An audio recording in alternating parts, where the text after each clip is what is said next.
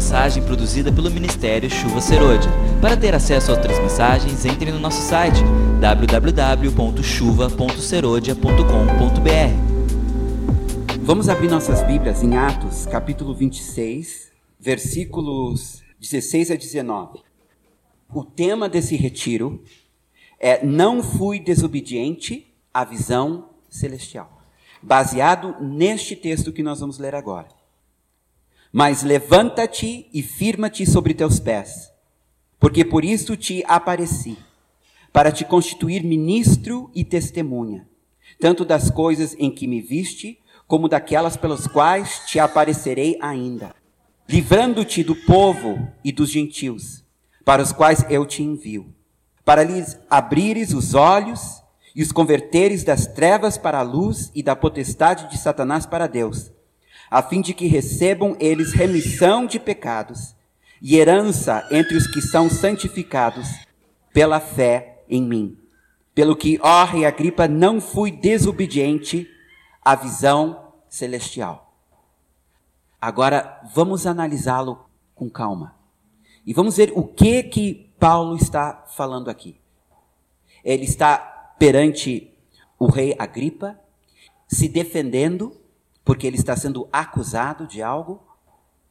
E na sua defesa, ele compartilha com o rei Agripa a visão que ele teve de Jesus no caminho para Damasco. Ele era um perseguidor da igreja, ele tinha uma carta do sumo sacerdote, autorizando ele a ir a Damasco a prender todo cristão que ele encontrasse. No caminho, Jesus aparece para Paulo. Uma grande luz no céu, ao meio-dia, quando o sol estava mais forte, uma luz brilhou mais forte do que o sol. Uma luz tão forte que cegou Paulo. Ele literalmente ficou cego durante três dias. No meio da luz, ele viu Jesus. E Jesus fala com Paulo. Os que estavam com ele viram a luz, mas não ouviram as palavras. Agora, deixa eu fazer umas perguntas para vocês. Neste testemunho de Paulo, testemunho da sua conversão, o que significa a visão que ele teve no caminho para Damasco? Eu fui chamado para pregar o evangelho aos gentios. Paulo soube desde o dia da sua conversão que ele estava sendo chamado para ser um missionário, mas não qualquer missionário, um missionário para os gentios. Isso é muito importante porque até este momento a maior parte da igreja acreditava que o evangelho era apenas para os judeus. Quem são os gentios? Os gentios são todos aqueles que não são judeus. Se acreditava que Jesus tinha vindo apenas para as ovelhas de Israel. O evangelho não era pregado para os romanos ou para os gregos. O evangelho só era pregado para os judeus, porque o entendimento dos judeus era que Jesus tinha vindo para eles. Ele era o Messias, o ungido, o Cristo de Israel. E demorou para cair a ficha e a igreja entender que Jesus também tinha vindo para os gentios, para nós. Pois este inimigo do evangelho, este fariseu dos fariseus, judeu dos judeus, Jesus aparece para ele e disse: Eu sou o Cristo, e eu não só estou te chamando, como eu estou te chamando para ser um missionário entre os gentios todos os seus valores, todos os seus conceitos, todo o seu entendimento de religião, de Deus, tudo caiu por terra naquele dia. E naquele dia, Paulo recebeu o seu chamado. Gálatas capítulo 1, versículos 15 a 17. Quando, porém, ao que me separou antes de eu nascer e me chamou pela sua graça, aprove revelar seu filho em mim, para que eu o pregasse entre os gentios. Sem detença, não consultei carne e sangue. Nem subi a Jerusalém para os que já eram apóstolos antes de mim, mas parti para as regiões da Arábia e voltei outra vez para Damasco. Aqui tem um homem cuja conversão foi tão radical, que entendeu tão bem o que Jesus tinha dito para ele, O seu chamado, o seu destino estava tão claro a partir daquele dia, que a Bíblia diz que ele não consultou ninguém. Durante três anos ele se escondeu para buscar do Senhor maior clareza sobre o que ele deveria fazer. Ainda em Gálatas, só que agora capítulo 2, versículo 9. Aqui, Paulo, pela primeira vez, visita Jerusalém e entra em contato com Tiago, que era meio-irmão de Jesus, com João e Pedro, que aqui é chamado de Cefas. E quando conheceram a graça que me foi dada, Tiago, Pedro e João, que eram reputados colunas, me estenderam a mim e a Barnabé a destra da comunhão, a fim de que nós fôssemos para os gentios e eles para os judeus. Paulo, entendendo o seu chamado, lutou por ele e deu do seu melhor. Em outras palavras, ele não foi desobediente à visão celestial. Nada o demovia, nem as perseguições, nem as lutas, nem os falsos irmãos, nem as vezes que ele foi espancado pelos romanos, as vezes que ele foi espancado pelos judeus, as vezes que ele passou fome e sede e nudez, Nada das dificuldades pelas quais Paulo passou o demovia. Ele sabia quem ele era e ele sabia qual era o seu chamado e nada ia pará-lo. No final da sua carreira, ele disse: Todos me deixaram, todos me abandonaram. Mas ele completou a carreira e guardou a fé, porque ele sabia o seu lugar no corpo. Ele sabia a sua missão, a sua tarefa nesta vida. Então, voltando para a segunda pergunta: o que significa esta visão celestial para Paulo? Era o seu chamado missionário para os gentios. E ele viveu para isso. Mas eu tenho uma terceira pergunta para vocês, baseado neste texto. Todos nós temos um chamado missionário, sim ou não? Não. Quantos sabem o que é um missionário? É aquele homem, aquela mulher de Deus que deixa a sua terra e vai para outras nações, para outros povos, levar o evangelho. Apóstolo é uma palavra grega que significa enviado. Missionário é uma palavra latina que significa enviado. É a mesma palavra em duas línguas diferentes. A próxima pergunta é: todos nós temos um chamado? Sim. Eu posso não ser um missionário para os gentios, mas eu tenho um chamado. E tu tens também. Todos aqui. Ninguém é chamado para esquentar banco. Ninguém aqui é chamado para ser apenas ouvinte. Todos aqui receberam uma voz. Todos aqui receberam dons, talentos, capacidades, qualidades, personalidade. Tu precisa entender que tu foste criado por Deus de uma forma que serve o teu chamado.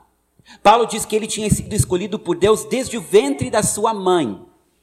Ou seja, a personalidade de Paulo, a educação de Paulo, a formação de Paulo, o treinamento de Paulo, tudo, tudo de Paulo tinha sido criado por Deus com a finalidade de prepará-lo para o seu chamado. Eu não sei qual é a história de cada um. Alguns têm hum, histórias até bastante difíceis. Talvez tu não nasceu na família ideal, talvez tu não nasceu no lugar ideal, talvez tu não teve a criação, a formação ideal, mas eu quero dizer para ti que Deus te conhece antes da fundação do mundo. E Ele viu o teu sim antes da fundação do mundo. Por isso, Ele te escolheu. E porque Ele te conhece pelo nome, sabe quantos cabelos tu tem na cabeça, Ele escolheu o país, Ele escolheu a cidade, Ele escolheu a família, Ele escolheu o bairro, Ele escolheu a tua personalidade. Porque uma das estratégias de Satanás, ele nos diz que nós não valemos nada. Ele diz assim: tu está vendo aquele lá? Aquele Deus pode usar, aquele Deus ama, porque ele nasceu numa boa família, porque ele teve uma boa criação, porque ele teve recursos. Alguns de nós tivemos infâncias terríveis, fomos maltratados, fomos judiados. E é difícil a gente olhar para trás e dizer como que Deus pode ter um propósito por meio disto. Mas a verdade é, queridos, que Ele tem. E o teu tamanho, a tua cor, o teu sexo, a tua idade, a tua personalidade, o teu temperamento, os teus dons e os teus talentos, tudo isto Deus criou baseado no teu chamado. E isso faz de ti uma pessoa importante, ainda que diferente. Todos temos um chamado. Efésios 2:10. Somos feitura dele. Essa palavra feitura no grego é poema. Criados em Cristo Jesus para boas obras. Que vem a frase chave as quais Deus de antemão preparou para que andássemos nelas. Ou seja, de antemão, Deus já preparou tudo aquilo que Ele espera de ti nesta vida. Ele já tem programado as obras que Ele quer que tu faças. Desde a eternidade passada, quando Ele viu o teu sim, Ele já planejou a tua vida. De que forma tu viveria para glorificar o seu nome? A gente pensa em Noé, em Abraão, Isaac, Jacó, em Moisés, em Davi, em Jeremias, em Samuel, em Isaías, em Paulo, em Pedro, e pensamos, este sim, a vida deles foi planejada antes da fundação do mundo, mas fique sabendo que a tua também foi, antes de eu existir. Antes eu estar no ventre da minha mãe, Ele planejou a minha vida. Obras que eu faria para Ele, vidas que eu converteria, serviços que eu faria. Tudo Ele tinha planejado. E daí Ele me deu vida, Ele me deu existência. E Ele esperou o momento certo para me revelar o seu filho. Por que, que Jesus não se revelou para Paulo quando ele tinha cinco anos? Ou vinte anos? Porque só depois dos 30. Tudo dentro dos planos de Deus. Deus havia preparado Paulo. Deus tem nos preparado para um chamado. E o problema está aqui.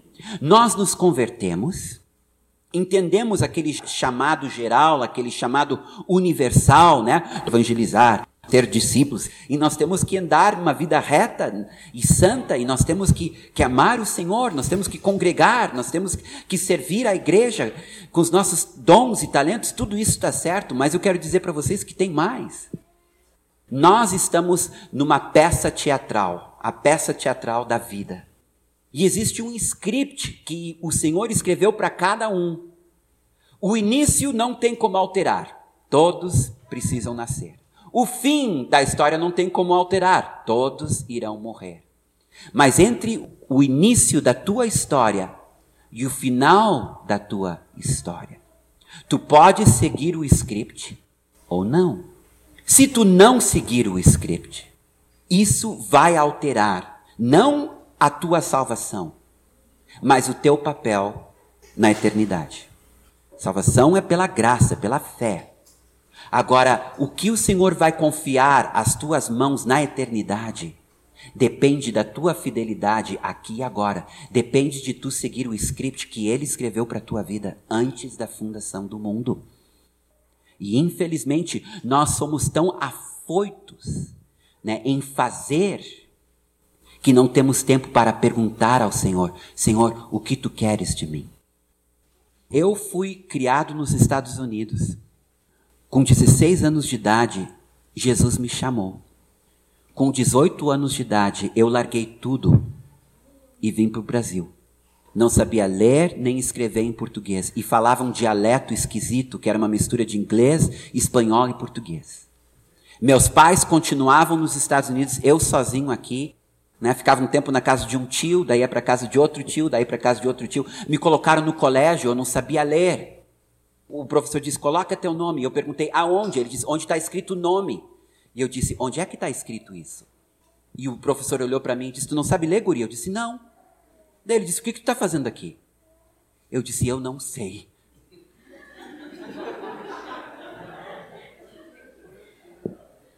Eu cheguei em casa corri para o quarto da minha avó, dobrei os joelhos chorando e disse: Senhor, eu perdi tudo, eu não tenho mais nada. Eu não sei quem eu sou, não sei o que eu estou fazendo aqui. Eu só sei que aqui é meu lugar. Tu me queres nesse país que eu não entendo.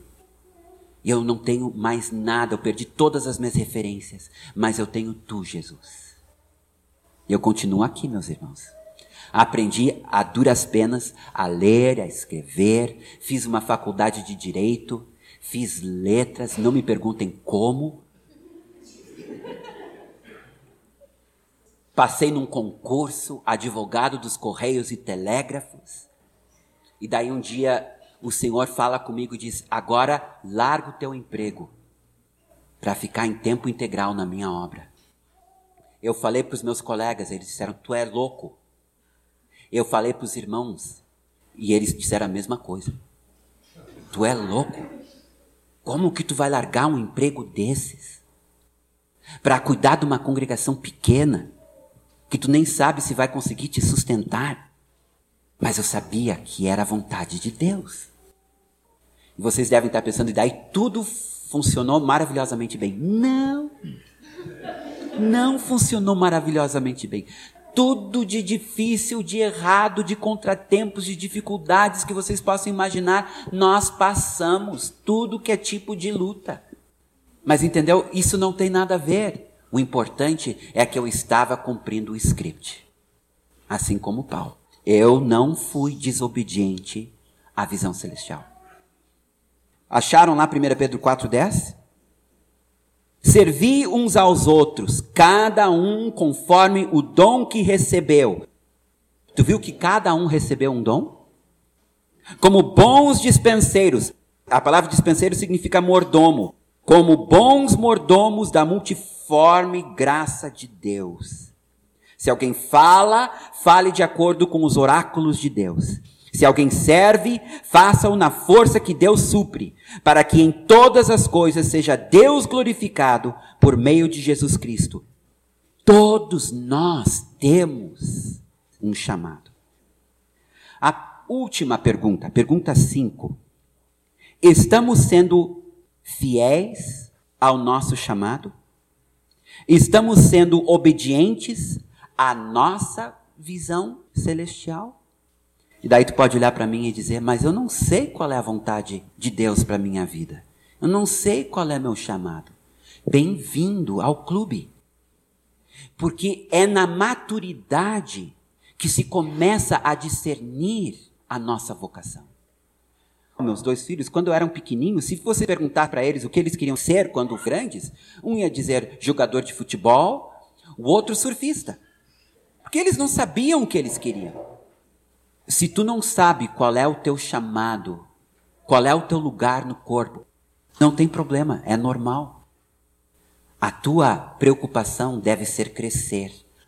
Um homem, uma mulher, um jovem cheio do Espírito Santo que conhece a voz de Deus. É uma escola e o Espírito de Deus ele vai nos formando, ele vai nos treinando, ele vai nos dando experiências. E um dia tu começa a entender, agora eu sei para o que eu fui chamado. Isso vem com uma maturidade. Agora, se tu não sabe que tu tens um chamado, que há obras que o Senhor preparou na eternidade passada, que só tu pode realizar, está dentro de um contexto, dentro de um script, que vocês vão conhecer na medida que vocês entenderem que eu tenho uma missão a cumprir. Deixa eu falar para vocês da visão de um pastor americano chamado Mike Bickle. Uma vez o Senhor disse para ele: Eu quero que tu levante uma casa de oração, onde jovens irão orar e me louvar dia e noite até a minha volta. Quando ele compartilhou isso, ninguém acreditou. Ele largou a igreja dele, reuniu 20 jovens, comprou dois trailers, juntou, derrubou a parede, e ali dentro, ele com esses 20 jovens começaram a orar e cantar, tentando preencher os horários. Hoje, ele tem um grupo de tempo integral de mais de mil jovens. E eles estão orando e louvando o Senhor dia e noite, sem cessar, já faz 14 anos. Talvez alguns de vocês já ouviram falar no IHOP. Pode entrar no site deles, qualquer horário do dia, e tem um grupo cantando e orando. Então, este Mike Bickle, um dia em 1978, num quarto de hotel, ele tem uma visão. E Jesus aparece para ele. Foi isso que Jesus falou para ele. Tu estás salvo, mas a tua vida foi desperdiçada. O Mike então clamou em alta voz: Senhor, dá-me uma segunda chance. Então o Senhor respondeu: Aos homens está ordenado morrerem uma só vez, vindo depois disto o juízo. A visão foi muito clara. O Senhor estava dizendo para ele: se ele continuasse a se contentar com o baixo nível de dedicação tão presente na igreja do Ocidente, estas seriam as palavras que ele ouviria no dia da sua audiência perante o tribunal de Cristo. O Senhor estava dizendo para ele: Tu está fazendo muita coisa, mas não está fazendo aquilo que eu te chamei para fazer. Eu não quero ouvir essas palavras de Jesus. No dia que eu me apresentar perante o tribunal dele.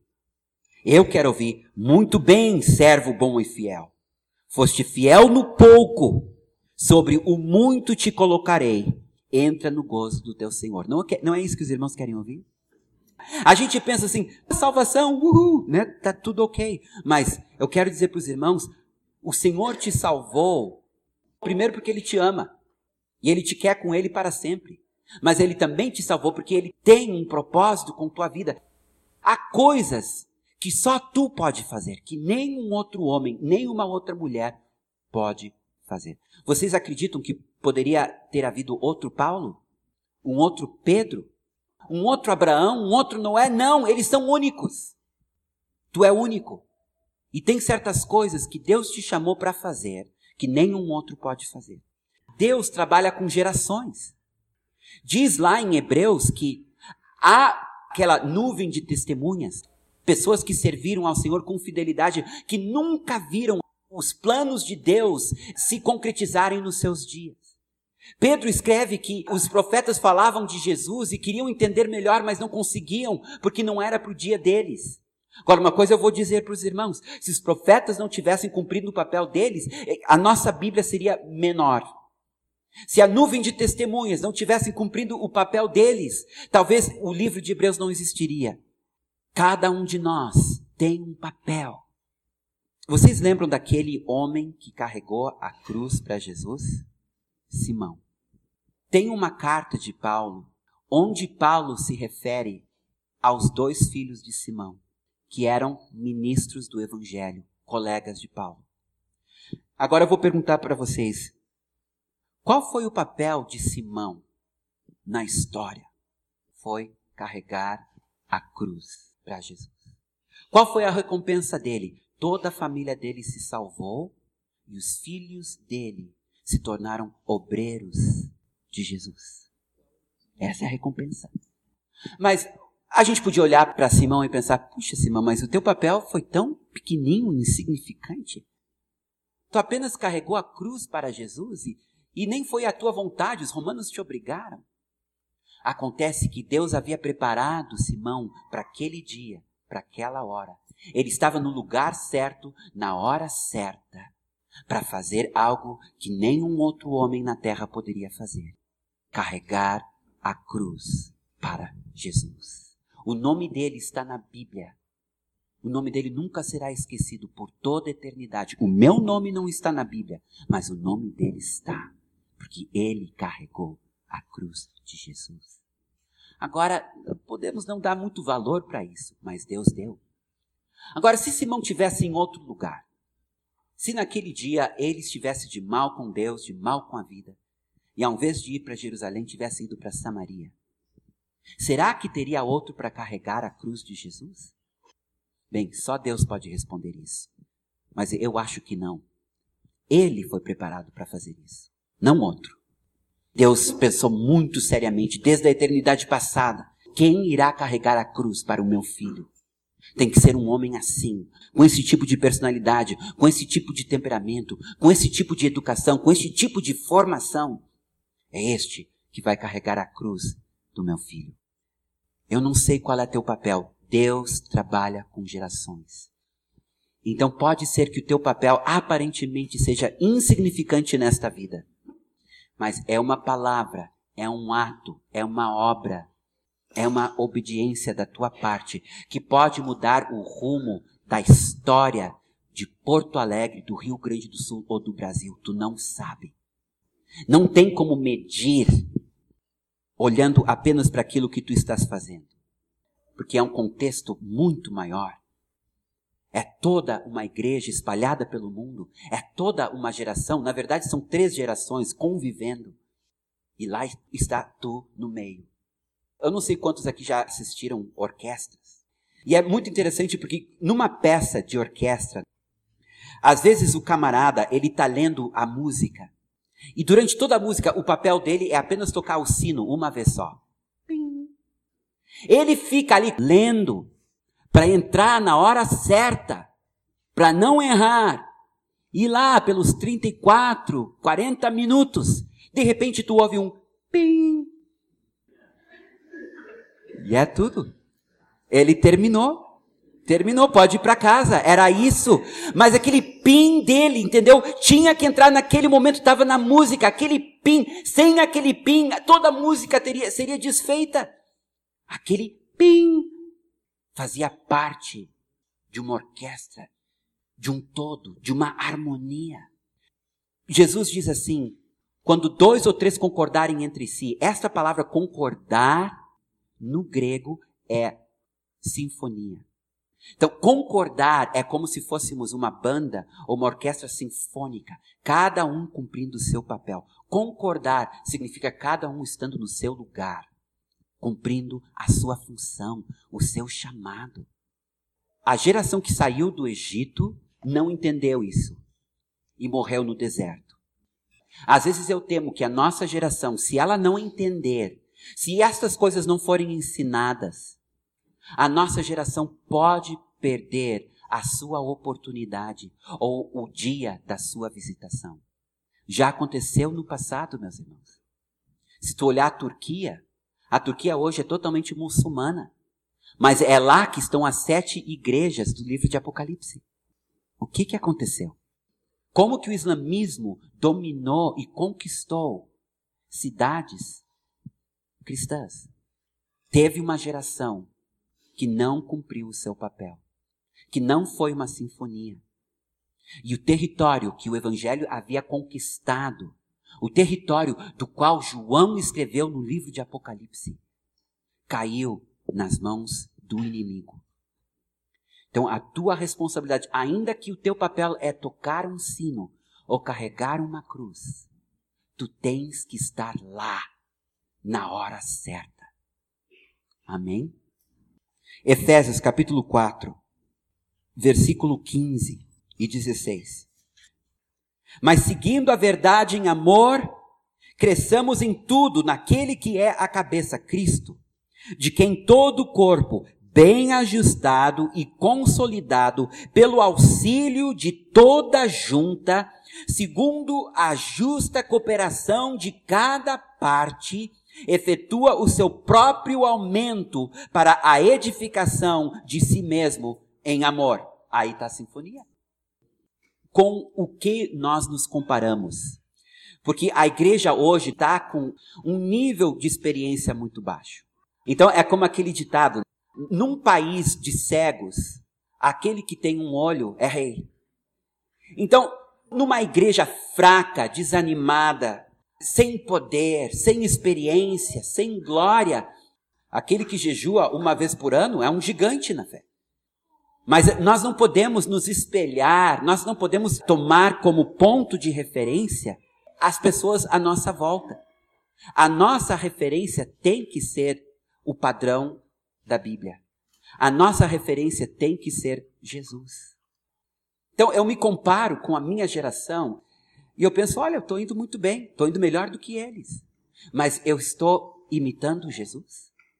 Nós estamos aquém da experiência que é nossa por direito, estamos aquém da nossa herança em Cristo Jesus. Nós temos nos contentado com um padrão muito baixo. Sabe o que é um precursor? Precursor é alguém que vai à frente dos demais. É aquele que entende o que Deus quer e vai atrás, ainda que os outros fiquem para trás.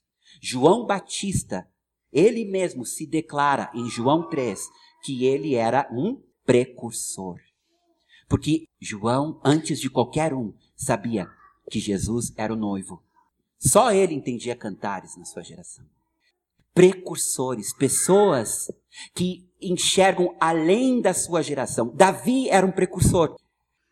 Ele é o único que teve a coragem de, ao trazer a arca para Jerusalém, vestir roupas sacerdotais, levantar uma tenda simples e colocar a arca dentro da tenda e levantou um coral de mais de mil vozes para louvar e orar dia e noite perante a arca. Um precursor. O comportamento dele não era compreendido na sua geração, porque ele era um precursor. O que o Senhor está precisando nesses dias são homens, mulheres e jovens que querem mais, que não se contentam com o nível baixo, o padrão baixo que a igreja está vivendo. Que vão ler as escrituras, vão ler as promessas, vão ler o que o Espírito fez com a igreja primitiva, vão ler a história da igreja, ver o que, que o Espírito fez nos avivamentos do passado. E vão dizer, eu quero mais. E vão buscar mais. Vão clamar por mais, vão jejuar por mais, vão orar por mais. Vocês sabem que não há um avivamento na história da igreja que surgiu espontaneamente. Todo avivamento é resultado de um povo descontente com o status quo e clamando a Deus com oração e jejum, dia e noite, por mais. Agora, esse mover só virá se nós tivermos precursores. Se nós tivermos homens, mulheres, jovens, sempre os jovens foram usados em todos os avivamentos. Vocês precisam querer mais. Precisam esperar mais, precisam buscar mais. Vocês não podem se contentar com menos do que mortos ressuscitando, cegos enxergando, surdos ouvindo, paralíticos andando, cativos sendo libertos e multidões sendo salvas. Então, qual é a nossa referência? 2 Coríntios, capítulo 10, versículos 12 e depois 18. Aqui está o grande problema da igreja, o nosso problema. Diz no versículo 12: Porque não ousamos classificar-nos ou comparar-nos como alguns que se louvam a si mesmos, mas eles, medindo-se consigo mesmos e comparando-se consigo mesmos, revelam insensatez. Versículo 18: Porque não é aprovado quem a si mesmo se louva, e sim aquele a quem o Senhor louva. Então, esse é o problema da nossa geração. Nós nos preocupamos em nos comparar uns com os outros. É aquela história de Pedro. Jesus diz para ele: Se tu me ama, cuida das minhas ovelhas. E daí Pedro olha para trás e vê João seguindo logo atrás, e ele pergunta para Jesus: E quanto a ele, Senhor? E Jesus olha para Pedro e diz: Se eu quero que ele viva até que eu volte, o que que tu tem a ver com isso? Tu vem e segue-me. Essa coisa de nos compararmos uns com os outros e ver quem faz mais, quem tem mais, quem é mais, é ridículo. Porque nós não sabemos qual é o destino de cada um, o chamado de cada um, o papel de cada um. Deus não vai te cobrar pelo que o outro está fazendo. Deus vai te cobrar pelo que ele te confiou. É a tua fidelidade que garantirá a tua coroa. Então é uma perda de tempo eu ficar me comparando com outros ministros do evangelho e dizendo: "Ah, ele tem mais, ele faz mais, ele ele é mais conhecido". Ou vocês se comparando uns com os outros: "Ah, ele canta melhor, ela fala melhor, ele tem mais dinheiro". Isso é bobagem. Nós precisamos nos preocupar com aquilo que o Senhor nos confiou. Estava pensando outro dia na parábola dos talentos. Aquele que ganhou cinco talentos, ele se preocupou em multiplicar os cinco talentos dele. Aquele que ganhou um só talento, ele não se preocupou com o talento que ele recebeu, ele desprezou o talento que ele recebeu. Logo, o que recebeu cinco merecia cinco. O que recebeu um não merecia nenhum. Porque eu tenho certeza que aquele que recebeu os cinco, se ele tivesse recebido apenas um, ele teria multiplicado aquele um. Entendeu? Não importa quanto tu recebe, importa quem tu é e a tua fidelidade. O que recebeu cinco, se ele tivesse recebido dois ou um, ele teria multiplicado. Agora, aquele que recebeu um, se ele tivesse recebido cinco, ele também teria enterrado cinco. Porque ele simplesmente não entendeu. O que mais importa nesta vida? 2 Timóteo 4, 7 a 8, Paulo vai nos dizer o que mais importa nesta vida. Aqui, aquele que tinha dito que ele não foi desobediente à visão celestial, ele está preso, ele vai ser decapitado, ele sabe disso que ele vai morrer. Essa é a última carta que ele escreve. Final de carreira, final de ministério. Ele sabe. E olha o que ele diz aqui no versículo 6. Quanto a mim, estou sendo já oferecido por libação. E o tempo da minha partida é chegado. Combati o bom combate. Completei a carreira. Completei a carreira significa cumpri o meu chamado. Guardei a fé. Já agora a coroa da justiça me está aguardada, a qual o Senhor, reto juiz, me dará naquele dia. E não somente a mim, mas também a todos quantos amam a sua vinda. Aqui nós temos um homem que viveu toda a sua vida com um único objetivo: completar a carreira. Essa era a preocupação dele. Ele não estava preocupado se Pedro tinha uma igreja maior do que a dele. Ele não estava preocupado se Pedro pregava melhor do que ele. Ele não estava preocupado se Pedro tinha uma visão maior do, do reino. Ele apenas queria ser fiel. Ele diz que importa a um bom mordomo ser fiel. E é isso que ele, ele queria. Meus irmãos, não é como tu começa a vida cristã, é como tu termina a vida cristã. Tem muita gente que começa muito bem e às vezes com grandes ministérios, mas terminam mal. Nós temos muitos reis no livro de Reis que começaram bem e terminaram mal. Na história da igreja nós temos muitos homens e mulheres de Deus que começaram bem e terminaram mal. Tem um, uma profecia, eu não lembro qual é, eu acho que é em Ezequiel, que fala que aquele que está em pecado e se arrepende, ele é resgatado, restaurado.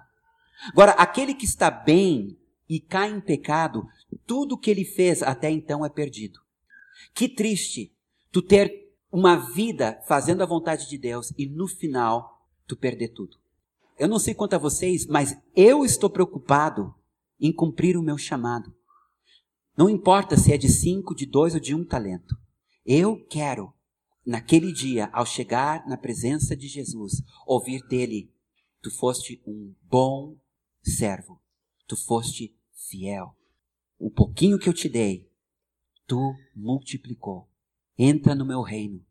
Tudo isso eu posso confiar a ti, porque tu foste fiel no pouco, então eu posso te confiar muito.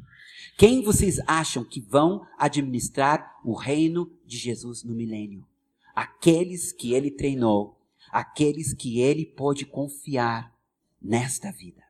Vamos falar sobre o tribunal de Cristo e o grande trono branco. Talvez nem todos estejam familiarizados com estes dois tronos. Vamos lá para Romanos, capítulo 14, versículo 10 e depois versículo 12. Tu, porém, por que julgas teu irmão? E tu, por que desprezas o teu? Pois todos compareceremos perante o tribunal de Deus. Essa palavra Deus tu deve substituir por Cristo. Eu não sei por que a sociedade bíblica fez isso, não tenho nada contra a sociedade bíblica, mas apenas 2,4% dos manuscritos utilizam a palavra Deus. Todos os outros manuscritos utilizam a palavra Cristo. Não sei se vocês sabem, mas não existem originais do Novo Testamento. O que existem são muitos manuscritos, muitos manuscritos. Então, a nossa Bíblia é resultado da, de juntar esses manuscritos, escolherem os melhores, aqueles com os melhores textos, então daí que nós tiramos o nosso texto. Ou seja, de todos esses manuscritos que foram recuperados, cópias dos originais, apenas 2,4 de todos esses manuscritos utilizam Deus. Todos os outros utilizam Cristo.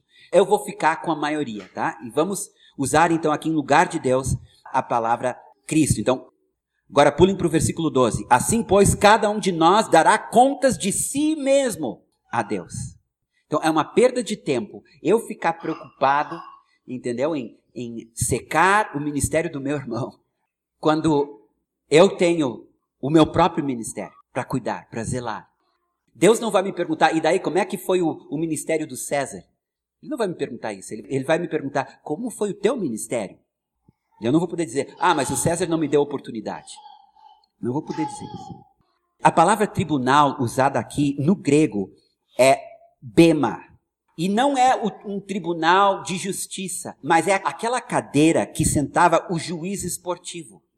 Nas Olimpíadas, os juízes sentavam numa cadeira que se chamava bema. E eles então julgavam os jogos. Então aquele que fazia a corrida e vencia, ele recebia uma coroa de louros pelo seu bom desempenho. E quando a Bíblia fala em tribunal de Cristo, ele está falando deste prêmio, deste galardão, desta recompensa pelo nosso bom desempenho. Não é um tribunal onde nós seremos julgados e rejeitados por Deus. É um tribunal onde nós seremos premiados pelo nosso bom desempenho, pela nossa fidelidade, pela a nossa obediência a Cristo. Vamos ver mais uns outros textos aqui que eu acho importantes, que falam sobre este tribunal, o tribunal de Cristo. 1 Coríntios, capítulo 3, 10. Segundo a graça de Deus que me foi dada, lancei o fundamento como prudente construtor e outro edifica sobre ele. Porém, cada um veja como edifica. Porque ninguém pode lançar outro fundamento além do que foi posto, a qual é Jesus Cristo.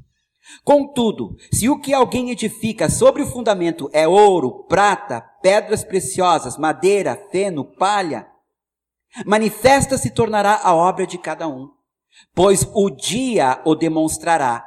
É o dia do tribunal de Cristo porque está sendo revelada pelo fogo. E qual seja a obra de cada um, o próprio fogo o provará. Se permanecer a obra de alguém, esse receberá galardão. Se a obra de alguém se queimar, sofrerá ele dano, mas esse mesmo será salvo, todavia, como que? Através do fogo. Eu sei que agora para nós isso não tem importância nenhuma, porque não tem nada a ver com aqui e agora, né? sei lá quando vou aparecer na presença de Jesus. Isso nesse momento não importa. O que importa agora é eu fazer dinheiro, é eu trabalhar, é eu ser feliz. Acontece, meus irmãos, que 70, 80, 90 anos com muita sorte e bênção do Senhor é muito pouco comparado com a eternidade. Então, aquilo que nós desprezamos hoje, nós vamos valorizar naquele dia. Então, hoje nós desprezamos o dia que estaremos perante o tribunal de Cristo. Não nos importamos com isso, porque não tem nada a ver com o dia de hoje. Mas quando a gente menos espera, esse dia vai chegar e daí vai importar. Porque aquilo que o Senhor te confiou, tu enterrou. Por toda a eternidade vai importar. Porque assim como o Senhor planejou uma vida de glória para nós aqui na terra, Ele planejou uma vida de glória para nós na eternidade. Assim como Ele tem planos e projetos para cada um de nós nesta vida, Ele tem planos e projetos para nós na eternidade. Mas os planos e projetos na eternidade dependem da nossa fidelidade nesta vida. Outro texto, 1 Coríntios 4, 5. Portanto, nada julgueis antes do tempo, até que venha o Senhor, o qual não somente trará à plena luz as coisas ocultas das trevas, mas também manifestará os desígnios dos corações. E então cada um receberá o seu louvor da parte de Deus. Veja bem, tem algumas pessoas que vão receber louvor do Senhor, que não receberam louvor nesta vida, mas vão receber louvor naquele dia. Mas também há pessoas que recebem muito louvor nesta vida, que não vão receber louvor naquele dia. Porque o Senhor conhece os corações, o Senhor conhece as motivações, o que que te leva a servi-lo. Se a tua preocupação é ter nome, é ter reputação, é ter fama, é ter reconhecimento, é receber aplausos dos homens, tu já recebeu a tua recompensa aqui na terra, Jesus diz. O que busca a glória dos homens já recebeu a sua recompensa nessa vida. São os aplausos que os homens te deram nesta vida. Agora, por toda a eternidade, são os aplausos do Deus vivo que realmente importa. Estevão, o primeiro mártir. Agora, me acompanhe, vê se vocês conseguem imaginar a cena. Estevão está cercado de homens furiosos com ele. O sinédrio está lá, os sacerdotes, os fariseus, os escribas. E ele está dando o testemunho dele. E de repente ele olha para o céu e ele tem uma visão. E na visão dele, ele vê Deus sentado e Cristo de pé ao lado de Deus.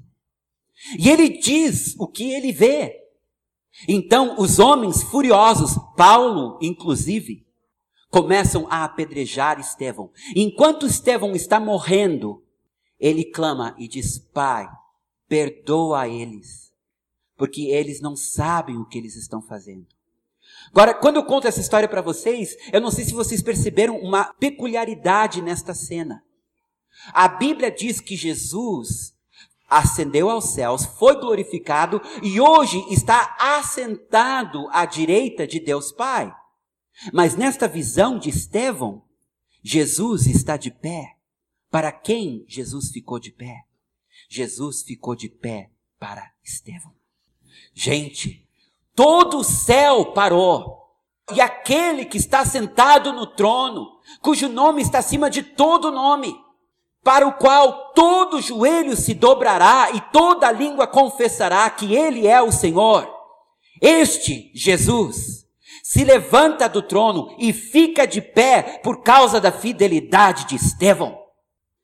Eu fico pensando, sabe, às vezes, alguns entre nós recebem muitos aplausos aqui na terra, mas Jesus não fica de pé para eles. Agora tem outros entre nós que ninguém vê, seus ministérios são escondidos, mas são fiéis com aquilo que o Senhor tem confiado a eles. E eu acredito que quando chega a morte destes, Jesus fica de pé para recebê-los de braços abertos e agradecê-los pela sua fidelidade e louvá-los pela sua obediência. Anjos, os 24 anciões, as quatro criaturas, os remidos, que hoje já estão na glória, todos aplaudindo aquele que foi fiel no pouco que o Senhor lhe confiou. Eu acho que vale a pena. Eu acho que vale a pena. Não vale a pena perder tudo por um aplauso de alguns poucos homens, 20 mil, 30 mil, 40 mil, quando bilhões estarão aplaudindo aqueles que são fiéis. 2 Coríntios 5,10. Porque importa que todos nós compareçamos perante o tribunal de Cristo, para que cada um receba segundo o bem ou o mal que tiver feito por meio do corpo. Importa que todos nós, quem são nós aqui? A igreja. Um dia, cada um que está aqui vai chegar na presença de Jesus. Só tu e ele. E uma multidão de testemunhas. E se Jesus ficar de pé e aplaudir, tu vai te sentir muito bem. Porque esses aplausos vão ecoar por toda a eternidade. Agora, se Jesus permanecer sentado e disser para ti, tua vida foi salva, mas a tua vida foi desperdiçada. Tu não vai ficar muito alegre nesse dia. Esse não vai ser um dia de glória para ti. Tu vai baixar a tua cabeça, agradecê-lo pela salvação, mas não vai receber dele aquilo que ele planejou para a tua vida por toda a eternidade. Paulo, entendendo isto, nada o deteve, nada o distraiu, nada o fez desistir. Ele completou a carreira, ele combateu o bom combate, ele guardou a fé, porque ele sabia o que estava perante ele, o galardão que lhe aguardava. A Bíblia diz que Jesus, por causa da alegria que lhe estava proposto, não desprezou a ignomínia, a vergonha da cruz. Porque ele sabia que um dia ele chegaria na presença do Pai e o Pai diria: Filho, tu cumpriu. Em meio às lutas e dificuldades, filho, tu cansou, tu caiu, tu chegou a pedir afasta de mim este cálice, mas não a minha vontade, mas a tua. O pai ficou de pé e aplaudiu o filho e todo o céu também. Vai chegar a nossa vez do filho nos aplaudir. Vale a pena, meus irmãos. Vale a pena pagar o preço. Vale a pena não desviar. Vale a pena ser obediente à visão celestial. Amém? Vamos ficar de pé.